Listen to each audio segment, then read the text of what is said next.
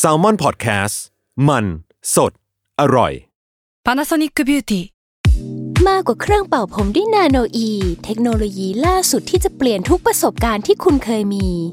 นาโนอีมอยส์เจอร์พลัสเพิ่มความชุ่มชื้นให้เส้นผมหลังใช้งานมากขึ้นถึง 18 เท่า พร้อมชะลอการเฟดของสีผมสำหรับคนชอบทำสีผม ดูแลความชุ่มชื้นทั้งเส้นผม หนังศีรษะและผิวคุณ Panasonic NA0J มีเทคโนโลยีนาโนอีที่ care only you Pro and Constitution กับผม ไอติมพริตวัชรศิลป์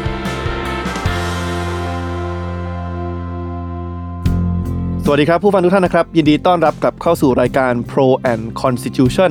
รัฐธรรมนูญไทยดีไซน์ได้นะครับ กับผมไอติมพริตวัชรศิลป์นะครับวันนี้ก็เข้าสู่ตอนที่ 12 กันแล้ว นะครับสำหรับใครที่ติดตามรายการเรามานะครับ อาจจะพอเห็นว่าช่วงหลังๆเนี่ยจะไม่มีผมมาพูดคนเดียวแล้ว แต่ว่าจะมีการเชิญแขกรับเชิญนะครับ เข้ามาร่วมแลกเปลี่ยนแล้วก็ร่วมพูดคุยกันนะครับวันนี้เนี่ยแขกรับเชิญพิเศษของเราเนี่ยผมเกริ่นไว้ก่อนว่า ถ้ารายการเราสามารถให้รางวัลบุคคลแห่งปี ในเรื่องของรัฐธรรมนูญได้เนี่ยผมว่าคนคนนี้เนี่ยน่าจะเป็นผู้ท้าชิงอันดับหนึ่งเลยก็ว่าได้นะครับขอต้อนรับนะครับเข้าสู่รายการนะครับ คุณยิ่งชีพอัชชานนท์หรือว่าพี่เป่านะครับ ปัจจุบันก็เป็นผู้จัดการโครงการอินเทอร์เน็ต เพื่อกฎหมายประชาชนหรือว่า iLaw นะครับแล้วก็เป็นเรียกว่าผู้ริเริ่ม ก็ผู้ที่บริหารจัดการนะครับเอิ่มแคมเปญหรือร่างสร้าง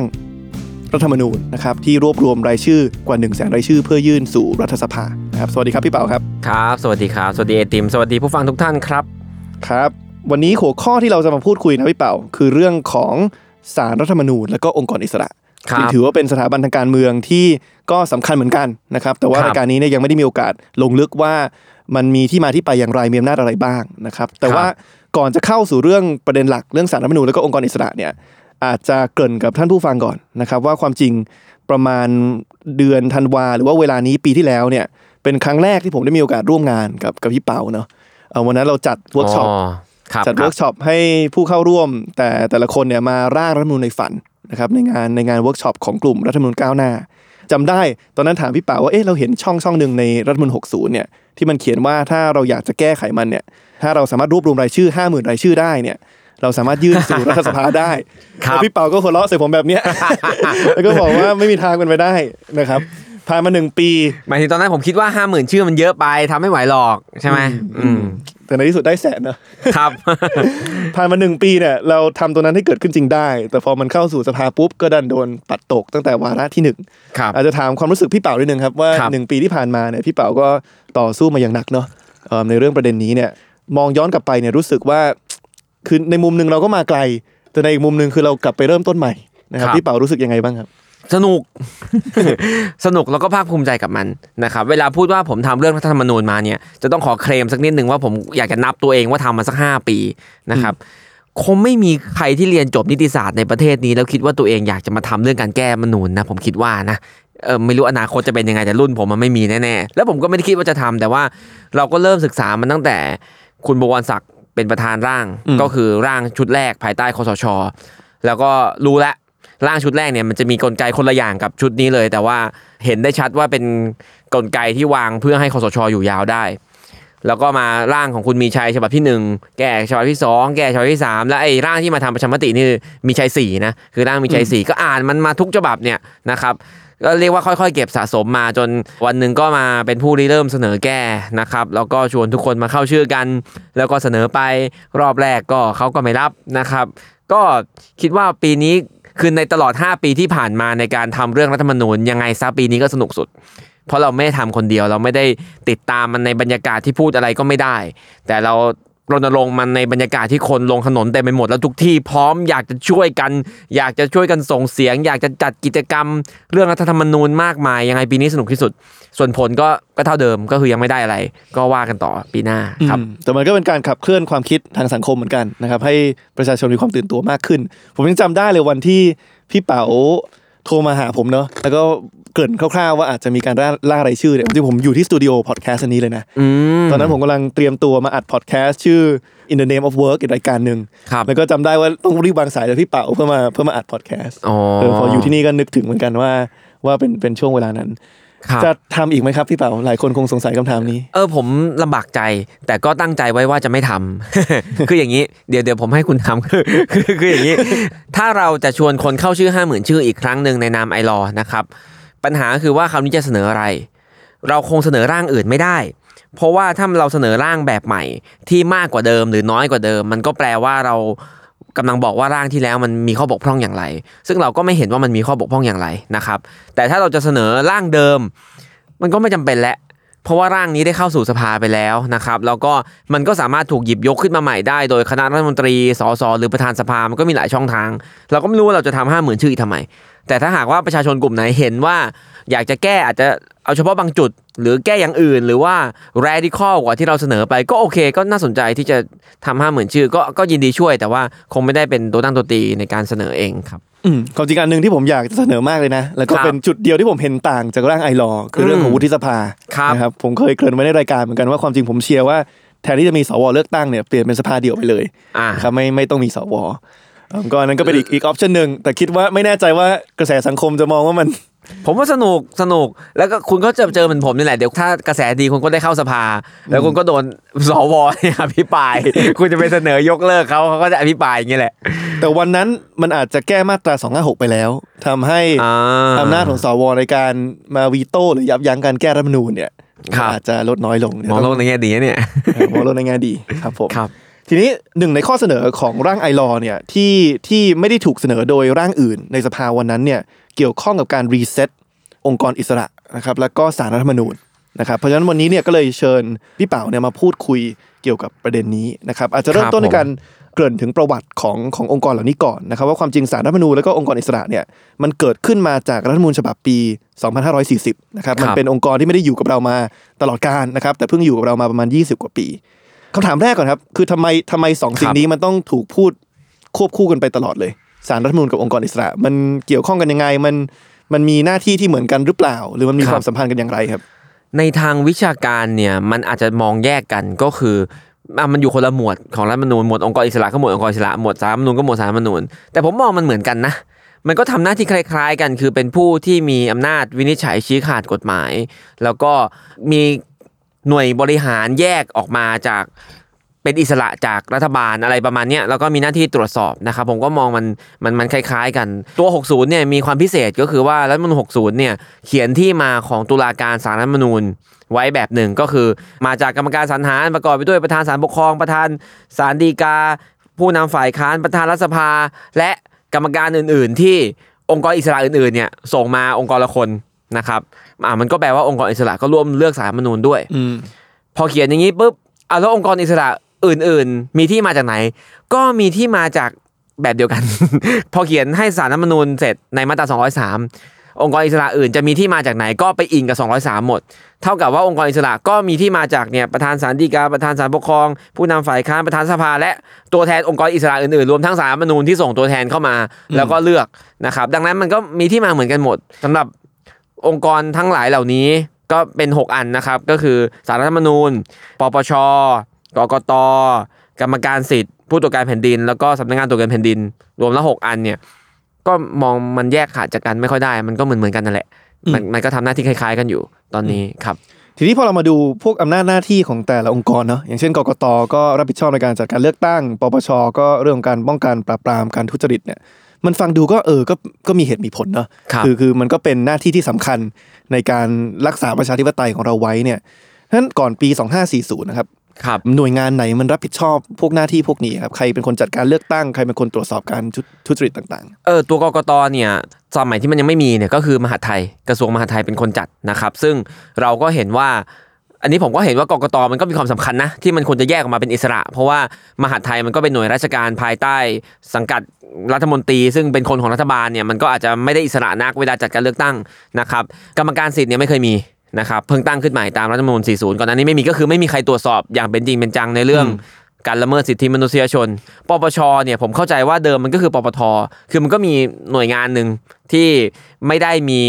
การบริหารงานที่เป็นอิสระขนาดนี้นะครับแต่มันก็มีอยู่ซึ่งปัจจุบันก็มีอยู่ แล้วก็มีปปชด้วยอะไรแบบนี้ คือแต่ละแต่ละอันมันก็แตกแขนงออกมาจากสิ่งที่เดิมมีบางคนทำอยู่บ้างไม่ถึงกับไม่มีเลยครับและบริบทหรือว่าแนวคิดที่มันนำมาสู่การจัดตั้งองค์กรอิสระพวกเนี้ยครับเมื่อกี้ก่อนเข้ารายการเราคุยกันครับว่าอายุเราห่างกันไม่กี่ปีครับแต่ว่าตอนที่มีการร่างรัฐธรรมนูล40เนี่ยครับผมจำความไม่ได้อืม ผมจำความการเมืองได้เนี่ยน่าจะประมาณช่วง44แล้วที่มีการเลือกตั้งอืมที่เอิ่มสมัยทักษิณหนึ่งนะครับแต่ว่าพี่เป่าพอจำความได้มันก็เลยถามเลยก็แล้วกันครับว่าตอนนั้นมันเกิดอะไรขึ้น ผมก็ยังเด็กมากอะนะ แต่ก็รู้อยู่บ้างว่าคือมันก็เป็นแนวคิดซึ่งจริง ๆ โดยอ่าหลักที่มันยืนอยู่มันก็ไม่ได้ผิดอะไรนะครับ ก็คือว่าองค์กรที่จะตรวจสอบการใช้อำนาจรัฐ มันก็ต้องมีการบริหารงานที่เป็นอิสระ และได้รับการรับรองความเป็นอิสระเนี่ยสูง คือถ้ามันไม่ได้อยู่ในรัฐธรรมนูญเนี่ยมันไปอยู่ในกฎหมายระดับพระราชบัญญัติ หรือใช้พระราชกฤษฎีกาตั้งมันขึ้นมาเนี่ยมันก็แปลว่านายกจะยุบเมื่อไหร่ก็ได้อืมถ้ามันใช้พรบตั้งขึ้นมา มันก็แปลว่าสภาจะเปลี่ยนมันเมื่อไหร่ก็ได้ แต่มันก็มีอำนาจในการไปตรวจสอบคนในสภาอย่างเงี้ยมันก็อาจจะ ไม่สมศักดิ์ศรีกัน ดังนั้นมันก็จึงต้องเป็นองค์กรอิสระตามรัฐธรรมนูญที่รัฐธรรมนูญเป็นคนก่อตั้ง แล้วรัฐธรรมนูญก็เป็นคนให้อำนาจหน้าที่กับพวกเขาไปทำนะครับโอเค การที่มันมันถูกรับรองโดยรัฐธรรมนูญเนี่ยผมก็คิดว่ามันมีเหตุผลอยู่ เพียงแต่ว่ามันจำเป็นที่จะต้องมีมากขนาดนี้ไหมนี่ถกเถียงกันได้ ในตอนนั้นเนี่ยปี 40 เนี่ยมันก็คงเป็นยุคที่กำลังเห่อประชาธิปไตยอ่าอืม ประชาธิปไตยต้องมีสภาต้องถูกตรวจสอบ ก็ตั้งองค์กรอิสระองค์กรอิสระองค์กรอิสระถ้าดูองค์กรอิสระปี 40 เนี่ยนะครับแต่ละองค์กรเนี่ยจะมีที่มาที่แปลกประหลาดไม่ซ้ำกันนะครับอ่าอย่างเช่น กรรมการสิทธิ์เนี่ยคือผมจำทุกอันไม่ได้ แต่กรรมการสิทธิ์เนี่ยผมจำได้ก็คือว่ามันจะต้องมีโควต้าขององค์กรเอกชน หรือ NGO ที่ทำงานด้านสิทธิมนุษยชนเนี่ย ที่ไปขึ้นทะเบียนไว้ก่อนว่าคุณเป็นองค์กรทำงานด้านสิทธิจริง แล้วองค์กรพวกเนี้ยจะต้องมาประชุมกันเพื่อส่งตัวแทนเข้าไปเป็นกรรมการในการสรรหา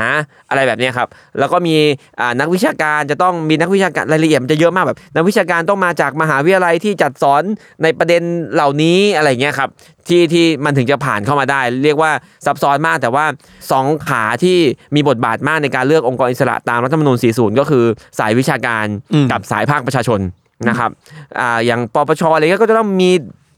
ที่มาแบบเนี้ยนะครับคือมันมีระบบที่ซับซ้อนกว่าในปัจจุบัน แล้วก็อ่าบทบาทขององค์กรตุลาการก็ยังไม่ได้เข้ามาเยอะเท่าปัจจุบันด้วยครับ ทีนี้พอเราพูดถึงสถานการณ์ปัจจุบันเนี่ยเวลามีเอิ่มปรากฏองค์กรอิสระต่างๆ ในข่าวเนี่ยไม่ว่าจะเป็นกกตสารรัฐธรรมนูญเนี่ยครับมันมักจะมาควบคู่กับเสียงวิพากษ์วิจารณ์ ถึงความไม่เป็นกลางนะครับอืมหรือว่ากระแสในเชิงลบอยู่บ้างครับครับ อาจจะถามมุมกลับก่อนเดี๋ยวเราคงได้มาพูดถึงแต่ละกรณีที่ที่ผมเกิดไว้ตรงนี้นะครับ แต่ว่าในมุมกลับเนี่ย20ปีที่ผ่านมาเนี่ยมันมีผลงานชิ้นไหนไหมครับ ที่ที่ถือว่าเป็นสิ่งที่น่ายกย่องหรือว่าน่าชื่นชมสำหรับองค์กรอิสระที่ถูกตั้งขึ้นมา เฮ้ยมันต้องมีดิอะถ้าถ้าเท่าที่ผมจำความได้เนี่ย ก็ตรวจสอบทุจริตซื้อยาคุณรักเกียรติสุขธนะใช่ไหมเอานักการเมืองเข้าคุกได้ ตอนนั้นก็เป็นผลงานที่ โดดเด่นเอาเอาเรียนนี้ก่อนว่าองค์กรอิสระแต่ละชุดภายใต้รัฐธรรมนูญ 40 เนี่ยมันมีเวลาสั้นเหลือเกิน คือรัฐธรรมนูญมันปี 40 ก็จริง แต่ว่ากว่ากฎหมายประกอบรัฐธรรมนูญแต่ละฉบับจะออกก็ปี 41 บ้าง 42 บ้างนะครับ แล้วกว่าจะจัดตั้งขึ้นมาเสร็จเนี่ยบางองค์กรเนี่ยก็ มีคนมาชุดชุดเดียวมาทำงาน แล้วก็ถูกรัฐประหารไปเลย บางองค์กรก็มีคนมาสักสองชุด เรียกว่ามันถ้าเป็นเด็กก็แรกเกิดยังไม่เข้าอนุบาลนะครับ มันอาจจะพอมีอิทธิพลมีอะไรบ้างนะครับ อย่างกรรมการสิทธิ์เนี่ยตอนนั้นก็เป็นชุดอาจารย์เสน่ห์จามาลิก คุณสุนีชัยรสอาจารย์จรันดิษฐาพิชัยเนี่ยเป็นชุดกรรมการสิทธิ์ก็เห็นบทบาทที่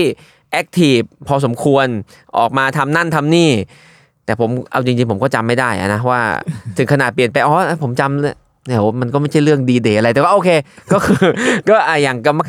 คือเวลาเราไปศาลเนี่ยเราต้องสาบานใช่ไหมอืมว่าเราจะพูดความจริงถ้าหากเราพูดความเท็จเนี่ยจะให้เรามีอันเป็นไปอ่าอ่าอ่าเดิมเนี่ยเราต้องสาบานว่าถ้าเราพูดความเท็จให้ให้ฉันและครอบครัวมีอันเป็นไปอืมกรรมการสิทธิ์เขาก็ไปบอกว่า ครอบครัวไม่เกี่ยว อย่าไปละเมิดครอบครัวเออถ้าพูดเท็จก็ให้เป็นไปคนเดียว หลังจากกรรมการสิทธิ์ออกคำวินิจฉัยเนี่ยเออก็เปลี่ยนคำสาบานก็เปลี่ยนเป็นให้ฉันมีอันเป็นไปคนเดียวถ้าฉันโกหกอะไรเงี้ยนี่คือผลงานที่จำได้เป็นรูปธรรมเป็นรูปธรรมเออไม่แน่ใจมีอะไรอีกบ้าง แต่อันเนี้ยจำได้ครับเอ่อก็เป็นความฟังน่าฟังภาคภูมิใจของฟังดูยิ่งใหญ่ไหมก็ก็ยิ่งใหญ่นะก็ยิ่งใหญ่นะอ่าเพราะว่าเราไม่สามารถรับผิดชอบสิ่งที่สมาชิกครอบครัวเราทำได้ใช่ใช่ใช่ใช่แต่เราจะมีอันเป็นไปหรือเปล่าก็ไม่รู้ก็ขึ้นอยู่กับความเชื่อทางศาสนาด้วยนะครับแต่ว่าถ้าการเอานักการเมืองที่มีคดีเกี่ยวข้องกับยาเสพติดเข้าคุกนี่ก็ก็ถือว่าก็ถือว่าเป็นผลงานที่สำคัญนะ แล้วก็ครับไม่ใช่ไม่ใช่ทุกครั้งที่มันเกิดขึ้นเนอะคดีทุจริตจัดซื้อยามั้งตอนนั้นครับอืมอืมนิดเดียวแต่กกตชุดแรก ๆ เนี่ยอาจารย์โคธมก็ก็ได้รับคำชื่นชมอยู่ คำชื่นชมอยู่ คือมันมันก็เปลี่ยนภาพลักษณ์จากการที่มหาดไทยจัด มาเป็นองค์กรอิสระที่ไม่ได้อยู่ภายใต้อำนาจรัฐเป็นคนจัดนะครับมันก็กระท่อนกระแท่นบ้าง ในการจัดการเลือกตั้งครั้งแรกๆภายใต้ 40 ก็เรียกว่าก็โดนด่านั่นแหละ แต่ว่าก็ก็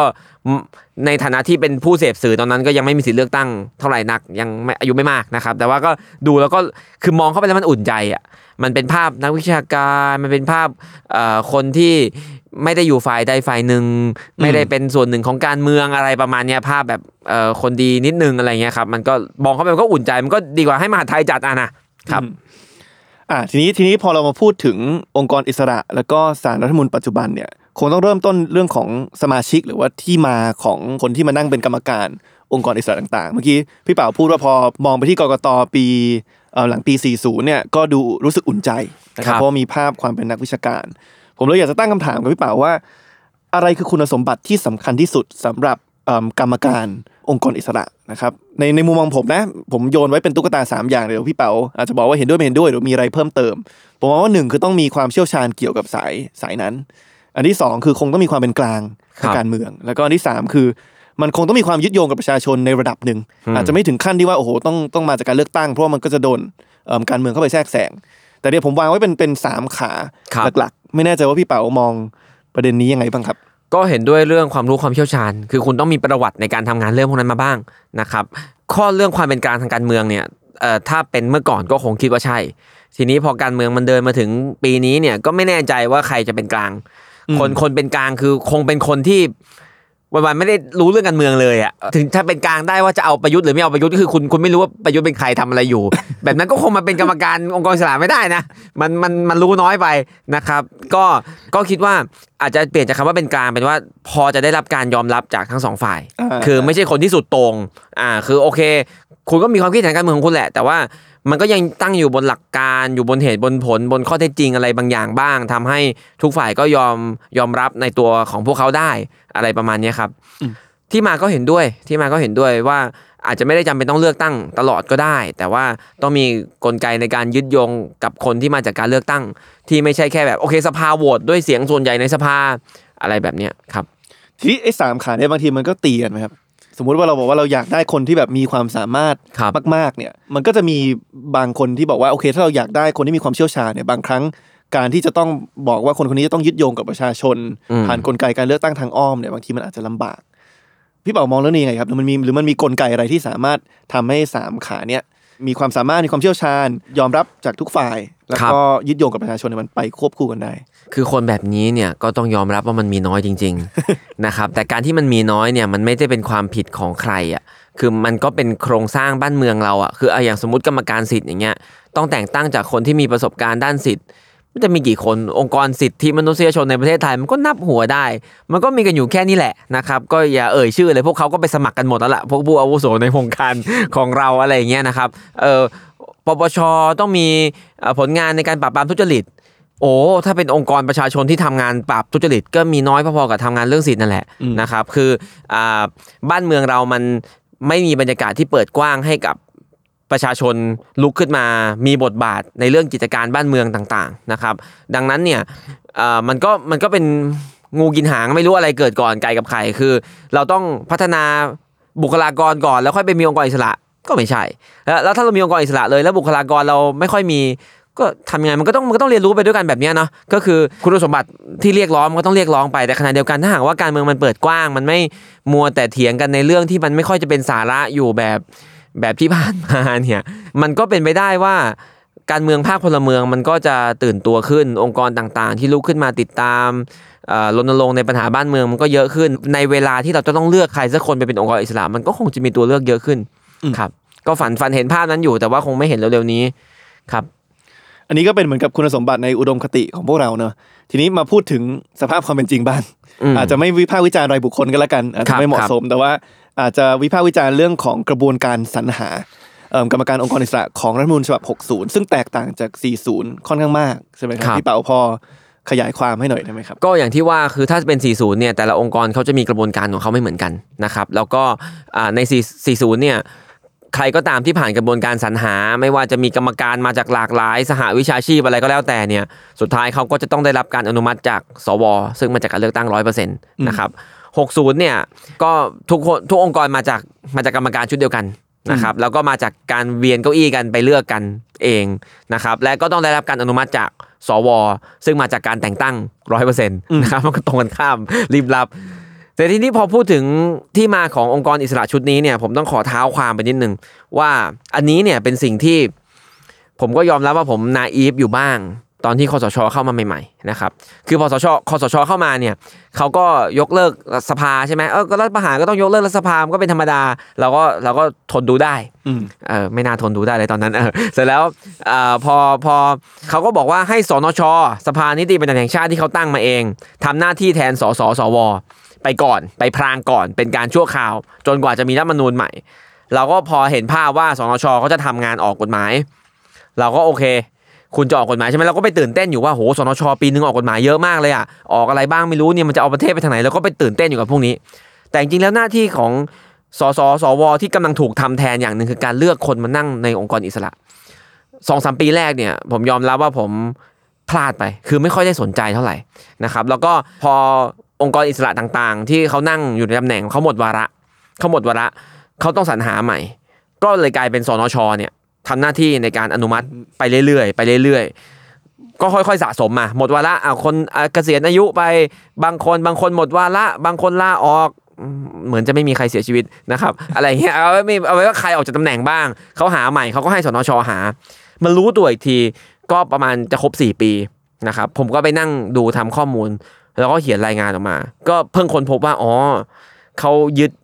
อ่าเขาค่อยๆทำอะแล้วสุดท้ายเนี่ย เกินครึ่งของกรรมการองค์กรอิสระทุกองค์กรทั้ง 6 องค์กรรวมสารรัฐธรรมนูญด้วย เป็นคนของเขาหมดเรียบร้อยแล้วอืมแต่เขาค่อยๆทำเขาไม่กระตกกระตากทีเดียว แล้วอ่าในยุคของสนชเองเนี่ยก็พบปรากฏการณ์ก็คือเขาเลือกอย่าง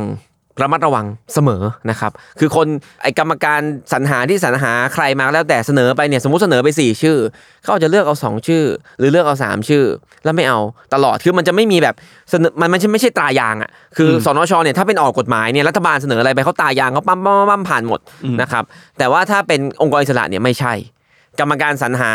เสนออะไรไปเนี่ยเขาจะค่อยๆใช้เวลาคิดแล้วก็ประชุมลับ ไม่เปิดเผยไม่เปิดเผย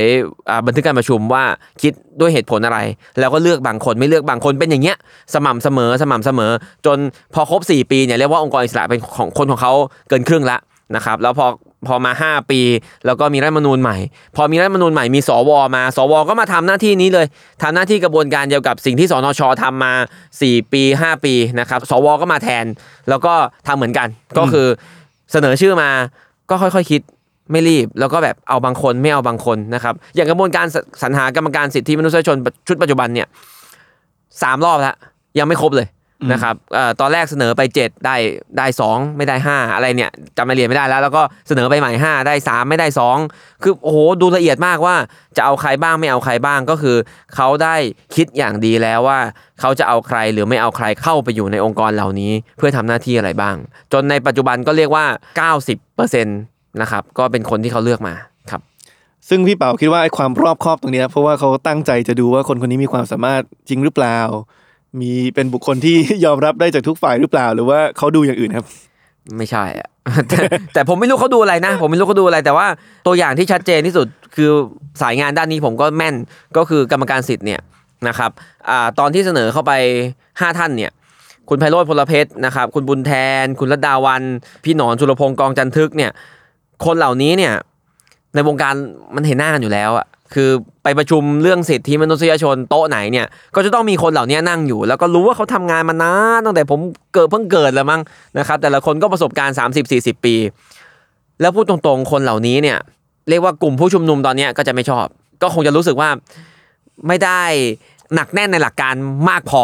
นะครับแต่สำหรับมุมผมคือเขาไม่ได้แย่เพียงแต่เขาก็ยังไม่ได้แบบ เรียกว่าลุกขึ้นไม่ได้เป็นสายบู๊อะ ไม่ได้เป็นสายบู๊ที่จะมาต้องปะทะต้องยืนยันต้องอะไร แต่วิธีคิดเขาก็ไม่ได้แย่อะไร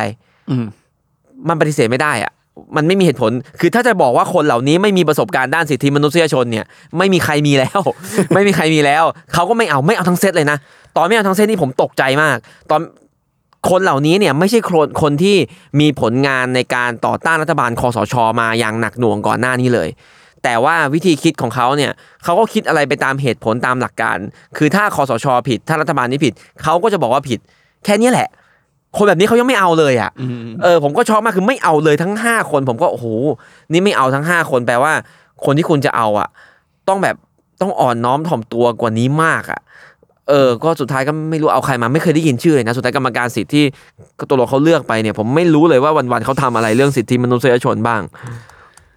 ครับอืมครับส่วนตำแหน่งอื่นก็อาจจะไม่ขอวิจารณ์เพราะว่าไม่ไม่รู้อ่าอ่าครับครับ ทีนี้หลายคนที่ฟังแล้วอาจจะรู้สึกว่าเอออย่างน้อย เราก็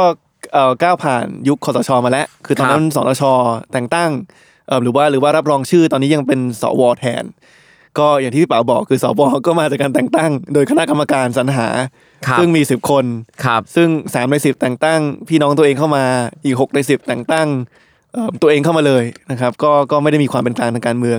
มากขึ้นส่วนหนึ่งที่ตลกมากเลยผมจำได้ว่าปตอนระธานที่กรรมการ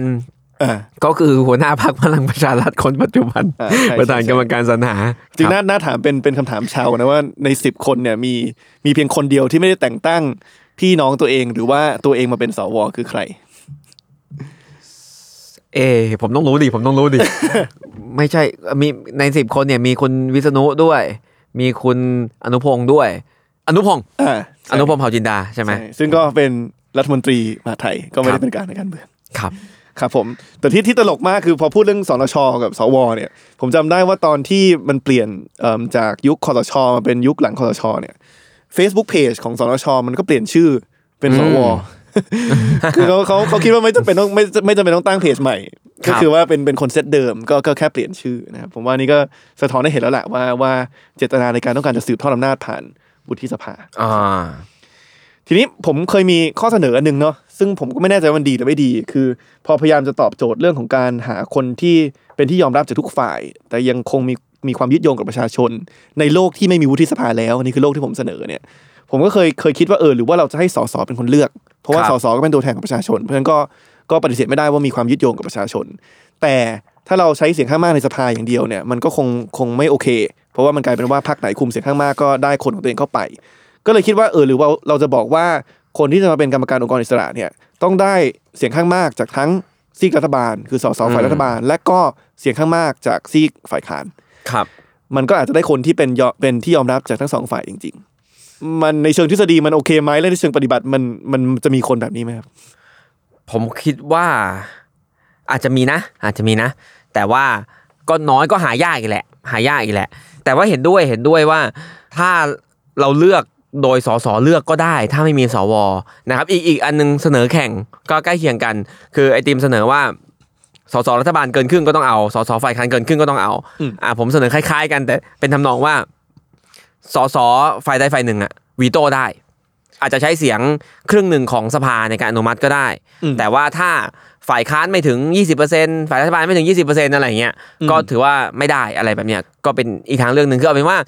คนที่มาจะต้องไม่เทคไซส์การเมืองจนเกินไปอืมอืมเออคือแต่คุณคงเป็นกลางขนาดนั้นไม่ได้เพียงแต่ว่า โอเคคุณก็อยู่บนเหตุบนผลจนแม้คุณจะเป็นคนที่โน้มเอียงไปทางรัฐบาล แต่ฝ่ายค้านดูแล้วเอ่อ ส่วนใหญ่ของฝ่ายค้านเขาก็รู้สึกว่าก็ยังพอรับได้นะคนนี้นะครับ คือสสก็ต้องโหวตอยู่บนฐานที่จะให้บ้านเมืองมันเดินไปข้างหน้า คือก็ต้องโหวตอยู่บนฐานที่จะให้มันมีคนมาทำงานด้วย ไม่ใช่โหวตอยู่บนฐานที่ตัดขาอีกฝ่ายหนึ่งอืมอยู่ตลอดเวลาแบบนี้มันก็คงอยู่กันไม่ได้ครับอืมอีกนิดนึงไม่แน่ใจต่างประเทศเขาทำยังไง แต่แบบผมเข้าใจว่าคือถ้าคุณอาจจะเป็นคนของใครแหละ คุณอาจจะถูกใครบางคนเลือกมาคือ ผมเข้าใจว่าอย่าง ดูข่าวในอเมริกาเนี่ยประธานาธิบดีเขาก็เลือกประธานศาลฎีกาได้ใช่ไหมอืมเออแต่ว่าสุดท้ายเนี่ย เวลาคุณตัดสินอะไรอะ คุณต้องชี้บนบนข้อมูลอะ บนบนหลักฐานตามข้อเท็จจริง และตามข้อกฎหมายที่มันมีอยู่ใช่ไหมครับถ้ามันไม่ใช่ก็คือไม่ใช่ แม้มันแม้คนที่เลือกคุณมามันจะเสีย มันก็ต้องชี้ไปแบบนั้น ถ้ามันเป็นแบบนี้ได้เนี่ย เอามันก็อยู่กันได้ โอเค มันก็อยู่กันระบบนี้แหละคือโอเค คุณอาจจะไม่ได้เป็นกลารคุณอาจจะมีที่มาจากใครบางคนโหวตเลือกมา แต่ว่าคุณก็ต้องชี้ไปตามเหตุตามผลให้ได้ด้วยอืมบ้านเมืองอื่นมันเป็นอย่างนี้ไหมเป็นครับ คือมันมันไม่ใช่แค่เรื่องของกติกาไงาคือคือกติกาอาจจะเขียนว่าคุณถูกแต่งตั้งโดยฝ่ายใดฝ่ายหนึ่ง ก็อาจจะก็อาจจะเป็นเหมือนที่พี่เป๋าพูดในกรณีของสหรัฐ แต่ครับวัฒนธรรมทางการเมืองเขาเนี่ย คือมันไม่ไม่เปิดโอกาสให้มันเกิดระบอบอุปถัมภ์เกิดขึ้นก็คือว่า ฉันถูกแต่งตั้งโดยคนคนนี้เพราะฉะนั้นฉันก็ต้องรับใช้คนคนนี้ไปตลอดกาลไม่ว่าข้อเท็จจริงจะเป็นอย่างไร ผมว่าเนี่ยมันเป็คนรับสิ่งที่ต้องต้องยืนหยัดว่าโอเค ไม่ว่าคุณจะมีที่มาอย่างไรเนี่ย คุณก็ต้องอยู่บนบนมาตรฐานเดียวกันกับทุกทุกกรณีทุกคดีนะคครัรับบซึ่งก็นำมาสู่เอ่อหัวข้อถัดไปเลยที่อยากจะคุยมาครับเอ่อก็คือเรื่องของเรียกว่าอำนาจและก็ผลงานต่างอืมๆของแต่ละองค์กรเริ่มต้นจากสารรัฐธรรมนูญก่อนครับผมตอนแรกผมก็จะจะจะคุยนะ เกี่ยวกับแต่ละแต่ละคดีไม่ว่าจะเป็นคดีบ้านพักของพลเอกประยุทธ์ครัไม่บว่าจะเป็นคดีเรื่องของหุ้นสื่อต่างๆ ที่มีการไปตัดสิทธิ์เอิ่มสสหรือว่าอดีตสสบางท่านเอิ่มหรือว่าคดีที่ที่ตอนนั้นเข้าใจว่าเอิ่มตัดสินว่าพลเอกประยุทธ์เป็นหรือไม่เป็นเจ้าหน้าที่ของรัฐเนี่ย แต่เสร็จแล้วผมต้องถามพี่เป๋าก่อนในฐาครันะบนักกฎหมายว่าผมพูดเรื่องพวกนี้ได้ไหมครับ หรือว่าได้มัได้มีได้มันมีมันมีกฎหมายห้าม การหมิ่นศาลการพูดวิพากษ์วิจารณ์เกี่ยวกับการตัดสิน การตัดสินของศาลไหมครับ มีครับผม มีแต่ว่าเอาแบบนี้ละกันสั้น ๆ ก็คือว่าถ้าเราวิพากษ์วิจารณ์ด้วยเหตุด้วยผล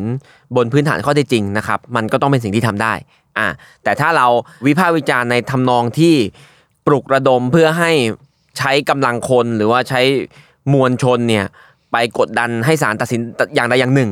แต่ไม่ได้อยู่บนพื้นฐานเหตุผลข้อเท็จจริงเนี่ย อันเนี้ยก็จะไม่ได้อะเอาเข้าใจแบบนี้แล้วก็แล้วกันอ่านะคอัรับนนี้คือการตีความคำว่าการหมิ่น ของครับของพี่เป๋าเนอะครับแต่อย่างที่เราเห็นกันใน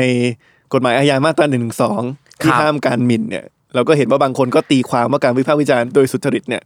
ก็เป็นการหมิ่นเหมือนกันอืมอันนั้นหมินอีกอันหนึ่งปุ๊บโอ้คราวนี้ตีความกว้างเละเทะเลย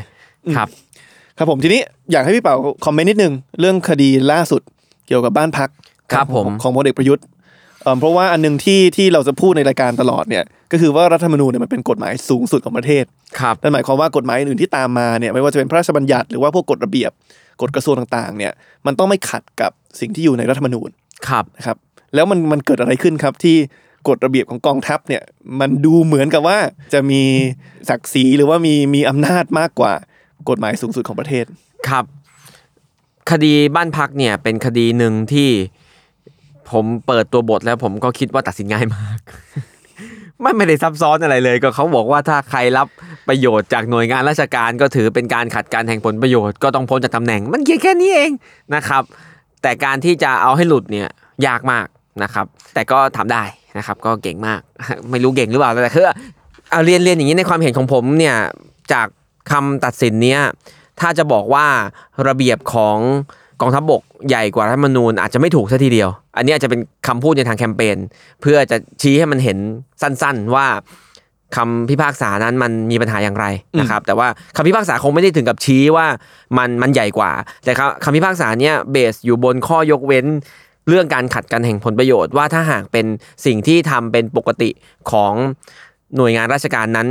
ก็สามารถรับประโยชน์ได้ นะครับแล้วกองทัพก็เลยอ้างว่าเขาทำเป็นปกติ เนื่องจากมันมีระเบียบอันนี้อยู่นะครับก็เรียกว่ามันมีช่องให้เข้าทางรัฐธรรมนูญอยู่ มันไม่ได้ลอยเอาระเบียบมาใหญ่กว่ารัฐธรรมนูญเลยนะครับเพียงแต่ว่าสิ่งที่สังคมควรจะต้องช่วยกันยืนยัน เราอาจจะมองข้ามคดีนี้ไป แล้วก็มองข้ามพลเอกประยุทธ์ไปก็ได้ แต่ว่าสิ่งที่สังคมต้องช่วยกันยืนยันก็คือว่าเกษียณแล้วไปอยู่ในบ้านพักหลวงเนี่ยอย่างไรเสียมันก็คือผิดอะ จบ คือโอเค คุณจะไปตีความว่ามันเป็นการปฏิบัติอันเป็นปกติ หรือมันเป็นระเบียบกองทัพบกหรืออะไรระเบียบกองทัพบกถ้ามันมีอย่างนั้นน่ะมันก็คือผิดนั่นแหละ คือมันเป็นสิ่งที่ไม่ไม่ไม่ควรเกิดขึ้น บ้านพักราชการมีไว้สำหรับคนที่เป็นข้าราชการที่ต้องปฏิบัติงานในสถานที่นั้น จึงต้องพักใกล้ๆอืมแล้วก็ให้ความสะดวกกับข้าราชการในการทำงานนะครับ มันก็ต้องมี เออแต่พอคุณไม่ได้ทำงานแล้ว แล้วจริงๆคุณมีตำแหน่งอื่นที่ใหญ่กว่า นั้นและมีบ้านใหญ่กว่านั้นมากมาย แล้วคุณยังพักที่นั่นอยู่เนี่ยมันไม่มีทางถูกต้องไปได้นะครับ ใครจะเห็นว่าคุณประยุทธ์เป็นคนดีก็เห็นได้ ใครจะเห็นว่าคุณประยุทธ์ไม่ต้องออกจากตำแหน่ง เพราะเหตุนี้ก็เห็นได้ แต่การไปพักบ้านหลวงท่านนี้เกษียณแล้วยังไงก็ผิดอันนี้ต้องช่วยกันยืนยันอืมครับ คือมันอาจจะไม่ได้ผิดข้อกฎหมาย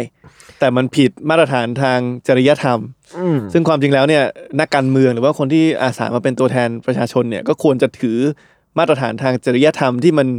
สูงกว่าแค่ทำตามกฎหมาย ใช่ใช่ครับ ใช่ผมครับ ก็อันนี้ก็เป็นสิ่งที่ผมว่าเรายืนยันกันได้นะครับนะและอย่างไม่รู้ดิก็เรื่องมาถึงขนาดนี้แล้วก็ยังไม่ย้ายออกอีกอะโอเค ครับ ต่อไปไปที่อีกหน่วยงานหนึ่งครับ วันนี้ก็มีคนพูดถึงเยอะเหมือนกันขอขอนิดนึงอ่าอ่าสารรัฐธรรมนูนอีกนิดนึงนะอ่าอ่าโอเคโอเคลุยเลยครับ ปีนี้ยังไงต้องให้เขานะครับปี2563 เป็นปีของสารรัฐธรรมนูญเลยนะครับ เพราะว่าถ้านับมาตั้งแต่ต้นปีก็คือยุบพักอนาคตใหม่นะครับอ่ามาตัดสิทธิ์สสถือหุ้นสื่อนะครับ มาตัดสินเรื่องอ่าพลเอกประยุทธ์นะครับ มาตัดสินเรื่องสำคัญสำคัญมากมาย เรียกว่าผลงานชิ้นโบแดงนะครับ ตั้งข้อสังเกตอย่างนี้ มีเรื่องน่ารักน่ารักมาอยู่บ้างนะครับ ก่อนที่เขาจะตัดสินยุบพักอนาคตใหม่เนี่ยเขาต้องยกฟ้องอิลูเมนาติก่อนอืมนะครับ แล้วในช่วงเวลาไล่เลี่ยกันเนี่ยเขาก็ไปตัดสินให้ประกาศคอปคอประกาศของคณะรัฐประหาร 49 ที่บอกว่าไม่ไม่ยอมพิมพ์นิ้วมือ เนี่ยเป็นมีความผิด ไปบอกว่าอันเนี้ยขัดรัฐธรรมนูญเขาเรียกว่าโยโปรยยาหอมให้นิดหนึ่งก่อนอืมแล้วก็แล้วก็โอเคอ่าแล้วก็อะ ไปแล้วก็ออกคำคำตัดสินใหญ่ๆออกมาอะไรเงี้ยนะครับ ก่อนยุบพักอนาคตใหม่เนี่ยก็ไปบอกว่ากฎหมายห้ามทำแท้ง ใช่ไหมอ่าขัดรัฐธรรมนูญให้อืมไปแก้ประมวลกฎหมายอาญาสมัยนะครับ แล้วพอก่อนยกฟ้องคุณประยุทธ์เนี่ยก็ไปบอกว่าอ่าคดีอาจารย์วรเจตน์อะเรื่องการไม่มารายงานตัวตามคำสั่งคอสช เป็นความผิดแบบนี้ไม่ได้อืมขัดรัฐธรรมนูญอะไรเล่นอะไรเล่นอะไร ใครบอกว่า ไม่รู้อะพูดเอาวิจารณ์นี้ไม่รู้หมิ่นศาลเปล่าอะใครบอกว่านี่เป็นองค์กรตุลาการน่ะนี่มันเล่นการเมืองชัดอืมอืมๆคดีอาจารย์วรเจตน์เนี่ยยื่นไปตั้งอยู่ศาลทหาร ยื่นไปตั้งโอ้โหปีห้าแปดห้าเก้าเนี่ยผมจำรายละเอียดไม่ได้ผมอยู่วันที่เขายื่นด้วย ผมไปสังเกตการณ์คดี แล้วมันตัดสินอะไรตอนนี้อืมอืมมันตัดสินอะไรพร้อม ๆ กับคดีคุณประยุทธ์นี่มันโอ้โห มันเหมือนเหมือน เหมือนคนที่กำลังจะทำอะไรผิดอะ ก็ทำอะไรถูกหน่อยอะเหมือนเหมือนเออวันนี้หนีไปเที่ยวอะ แล้วพอพอกลับบ้านก็เก็บบ้านเรียบร้อยนิดนึงอะอย่างเงี้ยเหมือนเลยอะครับ วิจารณ์แค่นี้แหละ อืมคือเมื่อไหร่ก็ตามที่ประชาชนเริ่มรู้สึกว่า สามารถทำนายผลของคดีได้ โดยที่โดยที่ดูว่าคดีเกี่ยวข้องกับใคร มากครับกว่าว่าเขาได้จริงมันคืออะไรเนี่ย ผมว่าก็ก็อันตรายแล้วแหละในเรื่องของความศรัทธาที่มีต่อต่อระบบตุลาการนะครับ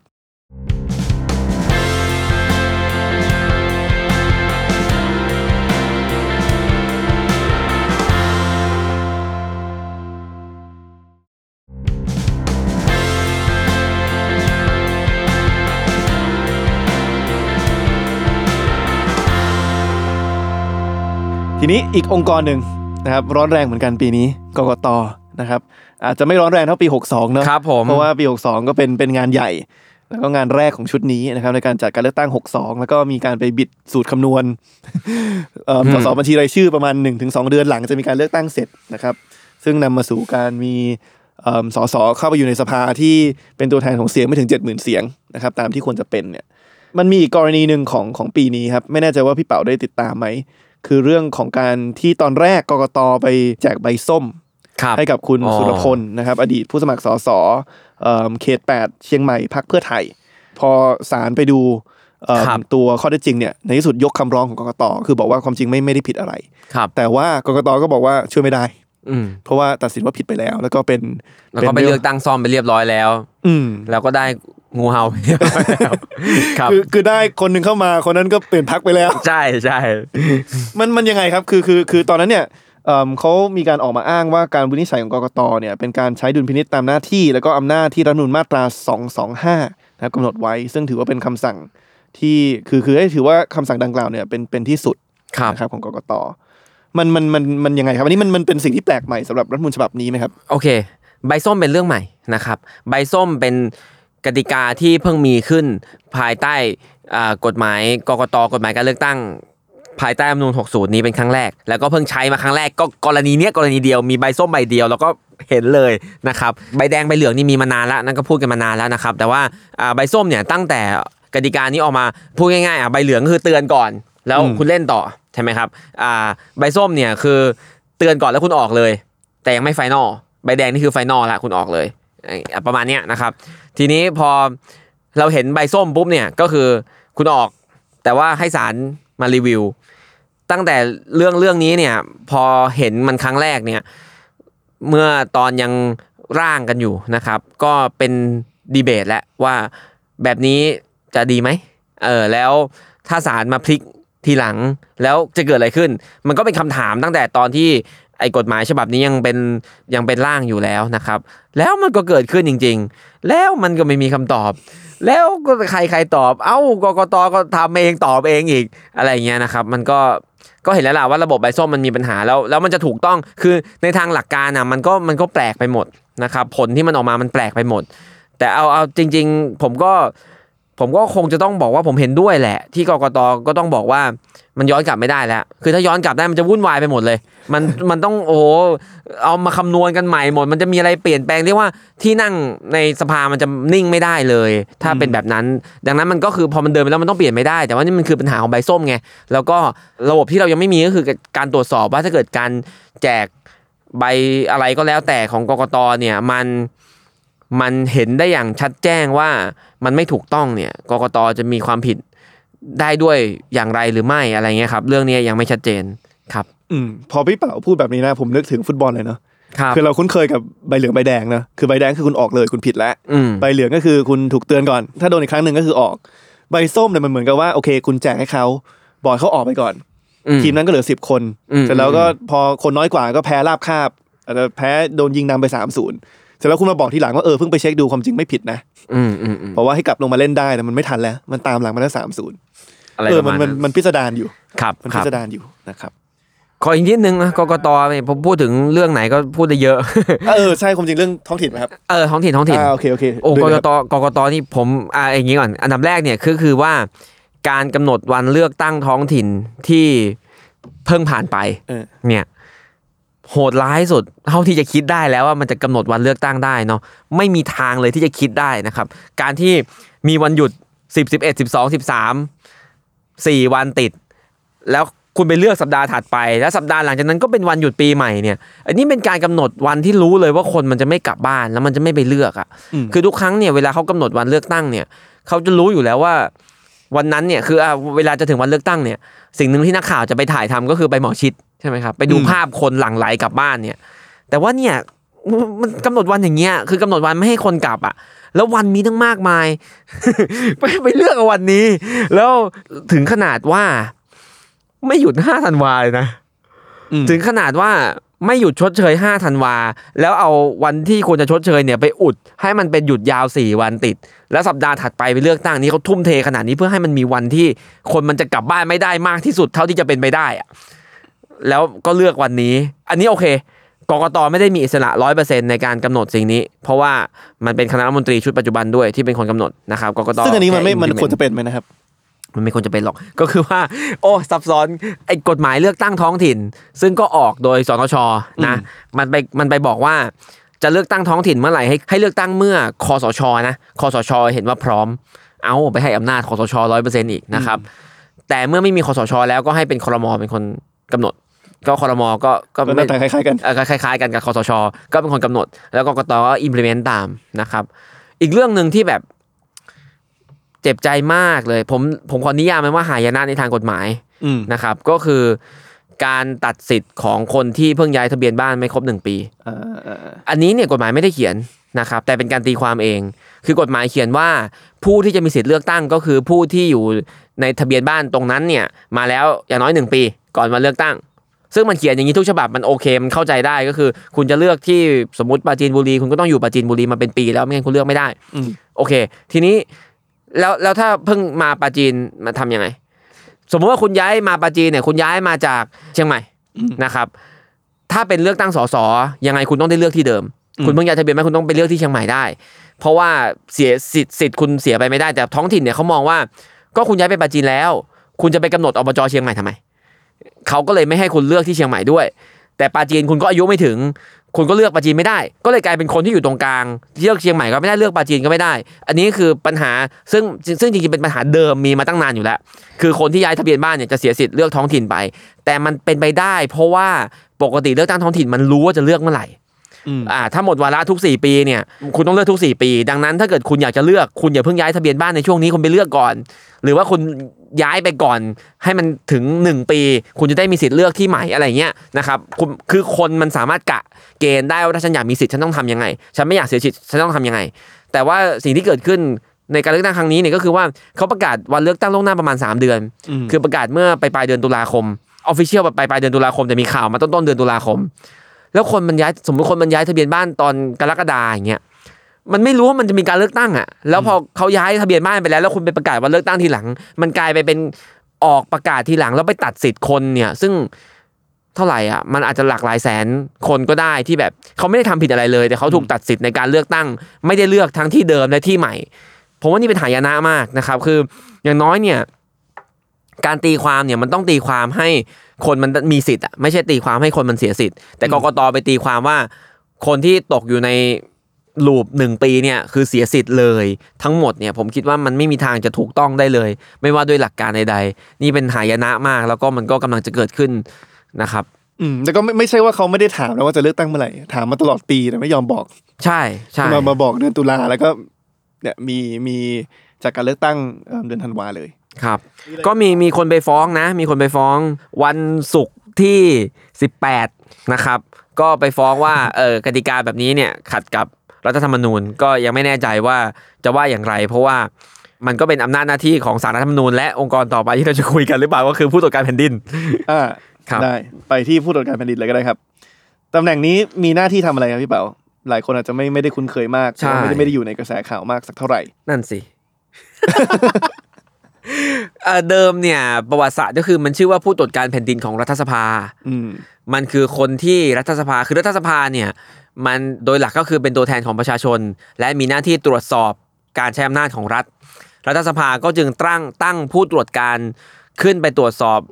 การทำงานของข้าราชการของฝ่ายบริหารว่าแบบทำได้ถูกต้องแล้วก็ละเมิดสิทธิ์ ใครหรือเปล่าอ่าหลักหลักการเป็นแบบนี้หลักการเป็นอย่างนี้นะครับเอ่อตอนนี้มันก็ไม่ได้ชื่อผู้ตรวจการแผ่นดินของรัฐสภาแล้วมันก็ชื่อผู้ตรวจการแผ่นดินเฉยๆแต่มันก็มีหน้าที่นั่นแหละ ก็คือไปตรวจสอบว่าองค์กรของรัฐหน่วยงานของรัฐทำปฏิบัติได้ถูกต้องตามกฎหมาย และไม่ละเมิดสิทธิของประชาชนใช่หรือไม่อืมประมาณนี้ครับ ซึ่งซึ่งมันมีมันมีมันมีผลงานหรือว่าการดำเนินการครั้งไหนไหมครับ ที่อาจจะเป็น เป็นที่สนใจของของประชาชนเป็นพิเศษ ผมไม่ค่อยเห็นเลยนะ อันนี้พูดตามตรงเป็นองค์กรอิสระที่ไม่ค่อยได้เห็นในข่าวกุ้มใจแทนเขาคืออ่าอ๋อมันก็ซับซ้อนเอาอย่างนี้แล้วกันว่าเขาเนี่ยจริงๆเขามีอำนาจเยอะนะครับถ้าเขาจะทำนะครับเขามีอำนาจในการเข้าไปตรวจสอบการทำงานของหน่วยงานรัฐได้มีอำนาจในการยื่นฟ้อง แล้วก็อำนาจสำคัญอำนาจหนึ่งที่เขามีเนี่ยก็คืออำนาจที่จะยื่นเรื่องต่อศาลรัฐมนูญ ให้ตีความได้ว่าหน่วยงานไหนทำผิด และหน่วยงานอ่ากฎหมายกฎหมายไหนขัดต่อรัฐธรรมนูญหรือเปล่า และหน่วยงานไหนทำผิดละเมิดสิทธิประชาชนหรือเปล่า เขามีอำนาจในการเป็นคนยื่นได้นะครับ ทีนี้เนี่ยรัฐธรรมนูญฉบับนี้เนี่ยจริงๆอะมันเขียนเอาไว้ว่าประชาชนยื่นตรงต่อสารรัฐธรรมนูญได้อืม คือพูดตรงๆก็ข้ามหัวไปเลย องค์กรนี้ไม่ต้องมีก็ได้นะครับ แต่ว่าพอคนไปยื่นตรงแล้วเนี่ยหลายคดีนะครับในช่วงที่รัฐธรรมนูญใช้ใหม่ๆช่วงปี 6061เนี่ยประชาชนก็ยื่นคำร้องตรงที่สารรัฐธรรมนูญตามที่รัฐธรรมนูญเปิดช่องไว้ ปรากฏสารรัฐธรรมนูญไม่รับเลยสารรัฐธรรมนูญไม่รับ ทั้งที่รัฐธรรมนูญมันสั่งให้รับอะสารรัฐธรรมนูญก็ไม่รับก็บอกว่าคุณต้องไปใช้กระบวนการอื่น จนอ่าสุดทางเสียก่อนอืมทีนี้กระบวนการอะไร มันมีกระบวนการอะไร มันมีองค์กรอะไรที่มีอำนาจ ก็มีผู้ตรวจการแผ่นดินอืมนะครับ ตอนนี้ผู้ตรวจการแผ่นดินเลยทำหน้าที่เป็นเหมือนทางผ่านสำหรับคนที่อยากจะยื่นเรื่องต่อสารรัฐธรรมนูญทั้งหลาย ก็ให้ไปยื่นเรื่องต่อผู้ตรวจการแผ่นดินก่อน ถ้าหากผู้ตรวจการแผ่นดินเห็นว่ามีมูล พอจะน่าจะผิดก็จะส่งเรื่องให้สารรัฐธรรมนูญพิจารณาอีกทีหนึ่งแต่ถ้าหากผู้ตรวจการแผ่นดินเห็นว่าไม่ผิดหรอกก็จะยกไปเลยนะครับ ตัวอย่างเช่น เราเคยยื่นผู้ตรวจการแผ่นดิน คือจริงๆอะไปยื่นสารรัฐมนูญก่อนว่าคำสั่งห้ามชุมนุมทางการเมืองเกิน 5 คน ตอนนั้นบรรยากาศการเลือกตั้งกำลังจะมากำลังจะมาช่วงประมาณปี 61 กลางๆนะครับเราก็ไปยื่นว่าคำสั่งห้ามชุมนุมเกิน 5 คนเนี่ยขัดต่อรัฐมนูญสารรัฐมนูญก็ไม่รับ เราก็เลยไปยื่นต่อผู้ตรวจการแผ่นดินว่าให้ส่งสารรัฐมนูญให้หน่อย ว่าคำสั่งห้ามชุมนุมเกิน 5 คนนั้นขัดต่อรัฐมนูญผู้ตรวจการแผ่นดินก็บอกว่า ไม่ขัดหรอกยก อะไรอย่างเงี้ยเนี่ยในหน้าที่เขาบทบาทเขาช่วงที่ผ่านมาเป็นอย่างนี้ อืมคือเป็นครับเป็นทางผ่าน แต่แต่ทีนี้มันฟังดูแล้วมัน มันดูไม่จำเป็นไหมนะเมื่อกี้พี่เป๋าบอกว่าครับคือสารรัฐธรรมนูญบางทีก็ไม่รับเรื่อง แล้วบอกว่าให้เหมือนกับว่าพูดง่ายๆคือไม่มีมูลให้ไปถามอีกคนหนึ่งก่อนครับแต่อีกคนหนึ่งก็มีอำนาจในการบอกว่าไม่มีมูลเหมือนกัน อืมอืมแล้วมันใช้คนละเกณฑ์กันหรือเกณฑ์เดียวกัน แล้วมันจะมันมันต้องเกณฑ์เดียวกันสิอ่ามันต้องเกณฑ์เดียวกันแล้วใช่มันจะมีทำไม อ่านั่นก็ให้ประชาชนยื่นตรงไปเลยอืมครับก็เขาเขาเขามีหน้าที่มากกว่านั้นอยู่ เพียงแต่ว่าเราก็ไม่ได้เห็นบทบาทของเขาชัดเจน ที่จะตรวจสอบการทำงานของรัฐมากนักนะครับ จริงๆมันมีดีเบตเรื่องนี้เรื่องหนึ่งนะผมผมก็คิดว่ามันสามารถถูกหยิบยกกลับมาอีกได้ก็คือ สมัยที่ร่างรัฐธรรมนูญของอาจารย์บวรศักดิ์เนี่ยเขาพยายามจะยุบผู้ตรวจการแผ่นดินกับกรรมการสิทธิ์รวมกันอืม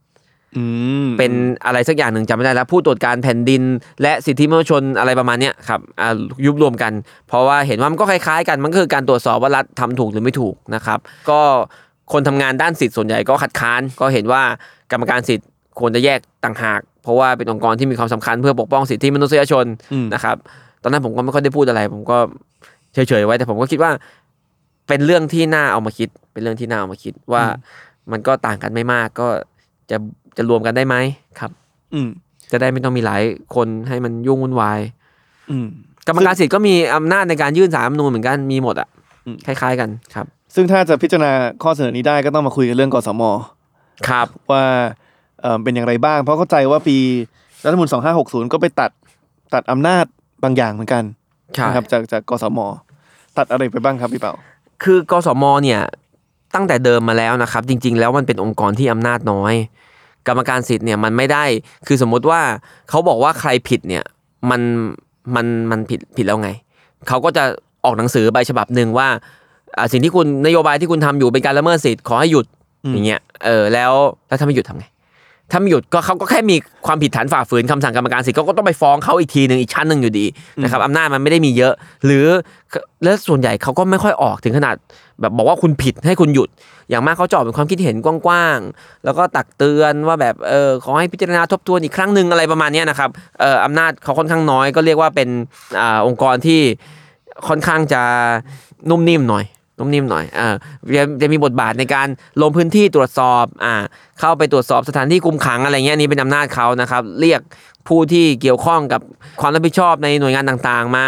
มาคุยมาปรึกษาหารือ แล้วก็ถ้าอะไรตกลงกันได้หาทางออกได้ก็ตกลงกันเลย ก็จะได้ไม่ต้องไปสั่งว่าใครผิดอะไรแบบเนี้ยก็เป็นบทบาทของกรรมการสิทธิ์ช่วงที่ผ่านมา ซึ่งตะกี้ถามอะไรนะ ถามว่าแล้วแล้วมีการลดอำนาจเขาอีกเพิ่มเติมใช่ไหมครับอ๋อ60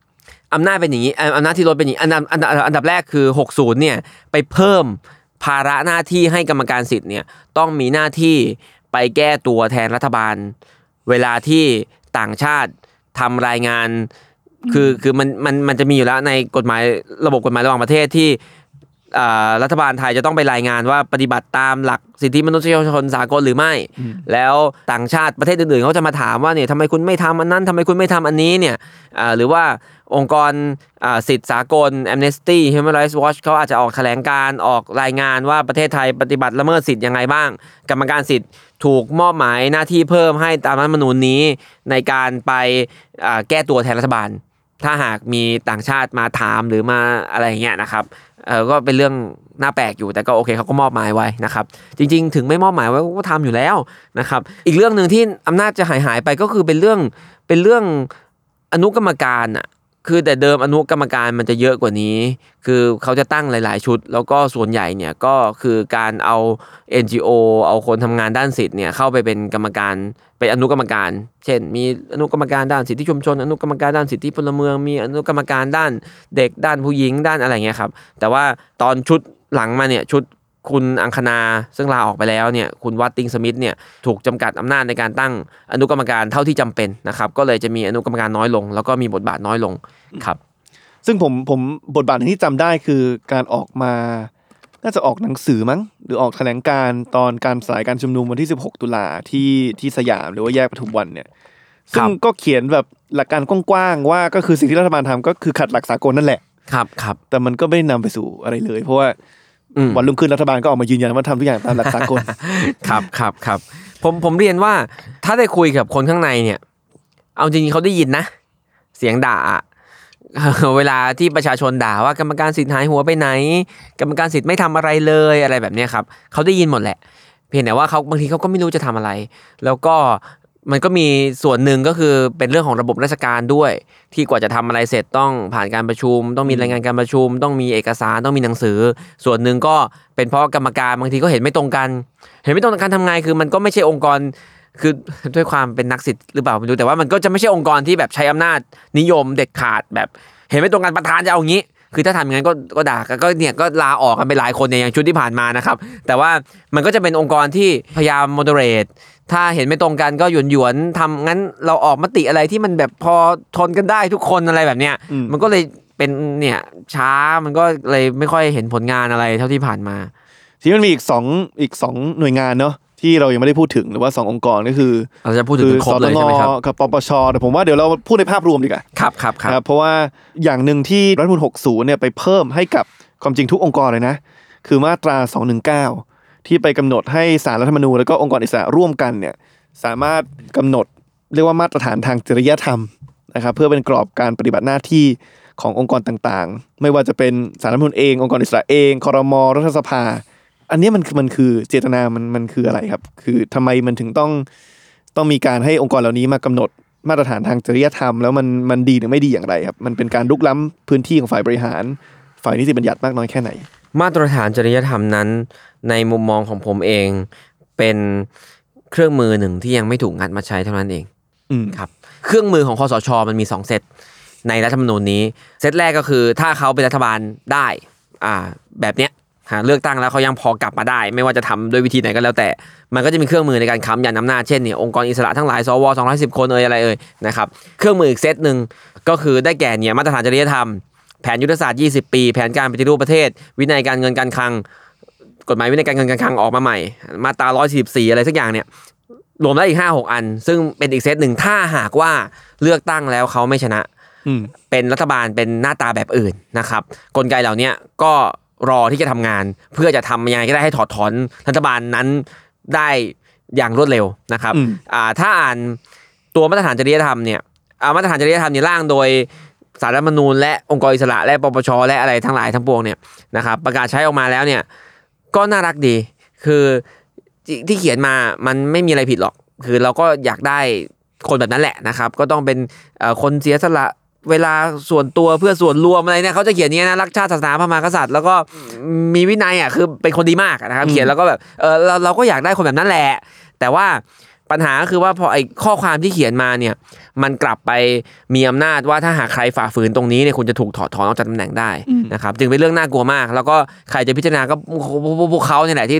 ตั้งกันมาเนี่ยนะครับก็จะเป็นคนพิจารณาดังนั้นก็ตอนนี้มันยังเงียบๆอยู่เพราะว่าเขาได้อำนาจทุกอย่างอืมนะครับก็อ่าองค์กรเหล่านี้คงไม่ต้องตรวจสอบอะไร แต่ถ้าวันหนึ่งเขาสูญเสียอำนาจเครื่องมือเหล่านี้มันก็จะมานะครับรวมถึงเนี่ยสักอย่างหนึ่งอะรัฐมนตรีสักคนหนึ่งเนี่ยที่ไม่ใช่ฝ่ายเขาเนี่ยมันต้องผิดอะไรสักอย่างหนึ่ง ถ้าไม่อ่ามาตรฐานจริยธรรมมันก็ต้องผิดยุทธศาสตร์ 20 ปี20 ปี 76 หน้า ถ้ามันไม่ผิดยุทธศาสตร์ 20 ปี 76 หน้า มันก็ต้องผิดแผนปฏิรูปประเทศ มีทั้ง 3,000 กว่าหน้า มันต้องผิดสักข้อหนึ่งอะเออครับ เออพอพูดอย่างนี้ก็เห็นภาพเลยคือเขามีเครื่องมือสองเซต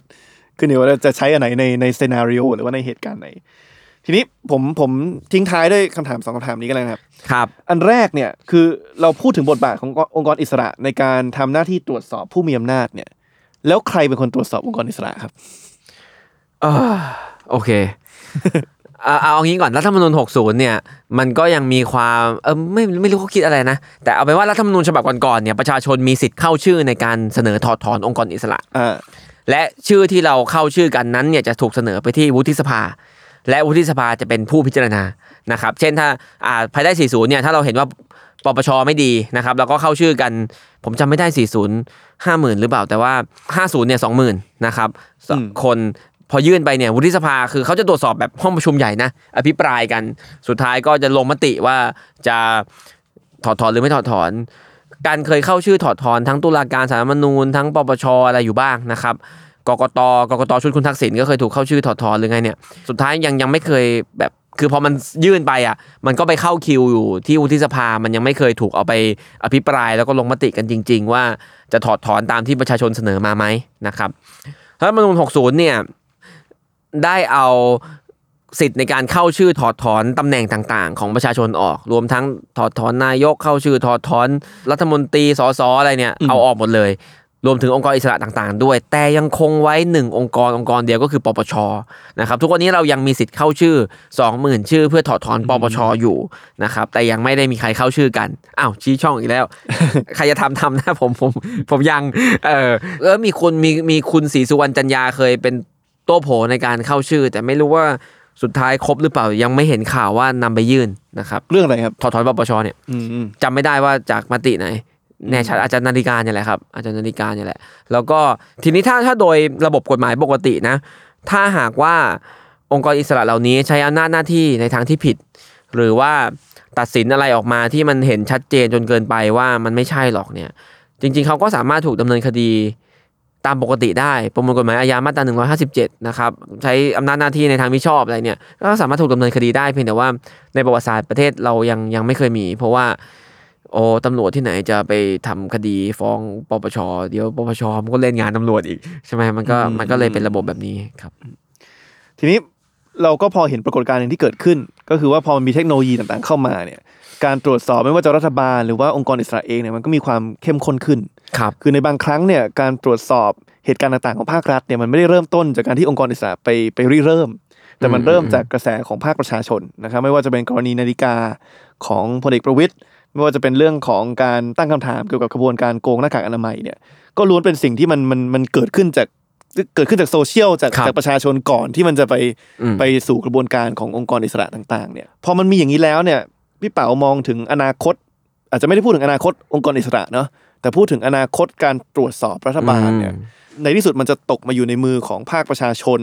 ด้วยกลไกที่ไม่ได้เป็นทางการ ด้วยอำนาจที่อยู่ในมือของประชาชนที่ไม่ได้ถูกบัญญัติในข้อกฎหมาย แต่ว่าถูกเพิ่มพลังเข้าไปด้วยด้วยพลังของเทคโนโลยีตรงนี้นะครับ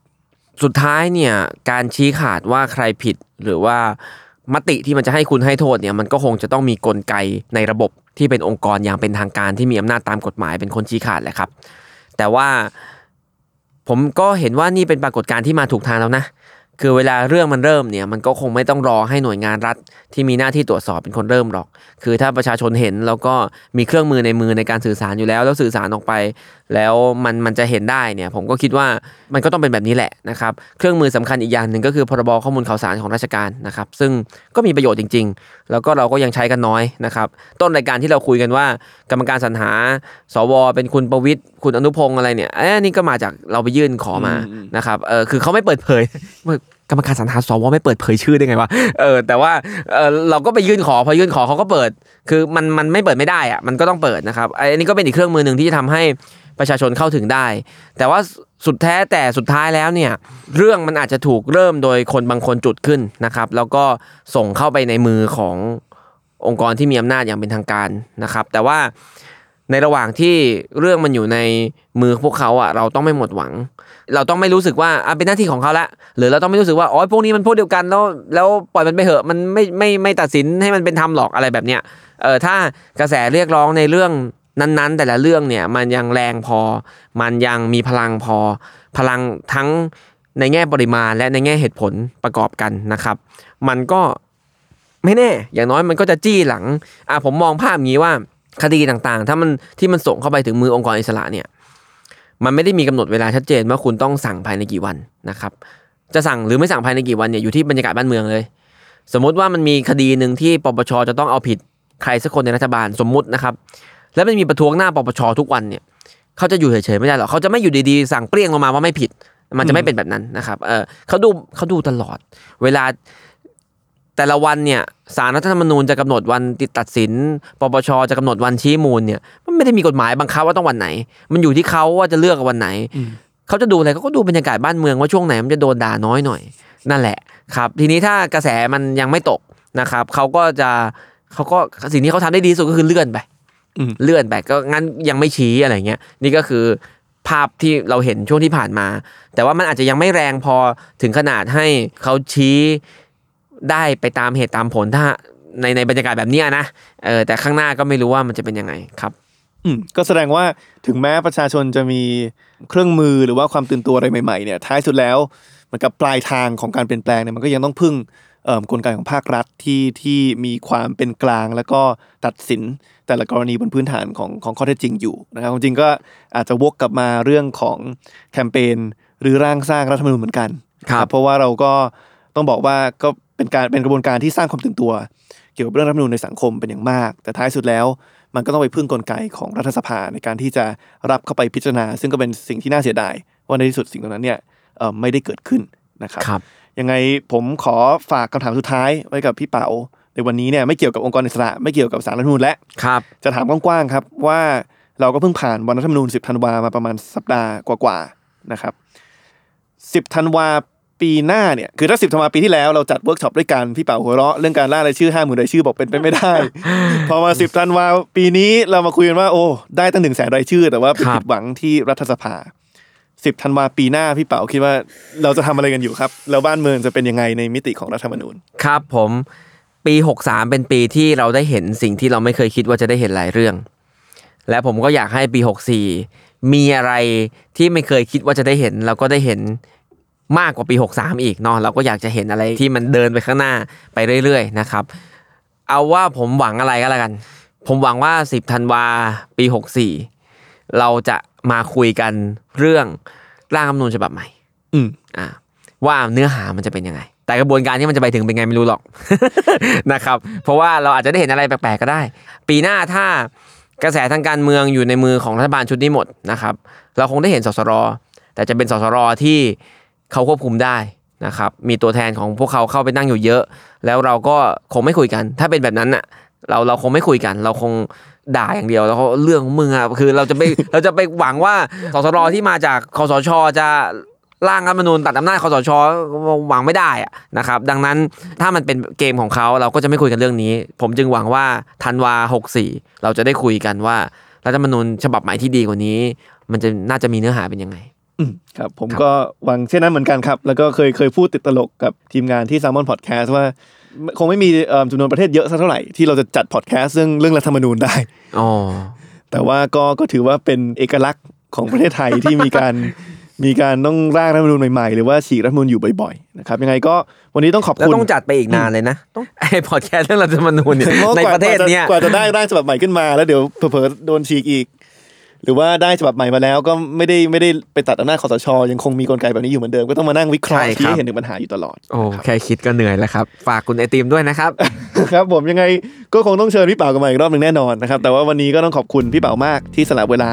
นะครับรู้ว่าปีนี้ทำงานหนักมากความจริงก็ทำงานหนักมาหลายปีแล้วแหละแต่ว่าปีนี้ก็ก็ก็หนักนี่หนักสุดหนักสุดอ่าครับก็ขอบคุณที่สละเวลาช่วงใกล้ๆวันหยุดนะครับที่มาออกรายการกับเรานะ ครับก็ขอบคุณพี่เป๋ามากครับครับผมขอบคุณครับครับสสดีแล้วก็ผู้ฟังคนไหนนะครับที่มีความเห็นอะไรเพิ่มเติมนะครับ ก็คอมเมนต์กันเข้ามาได้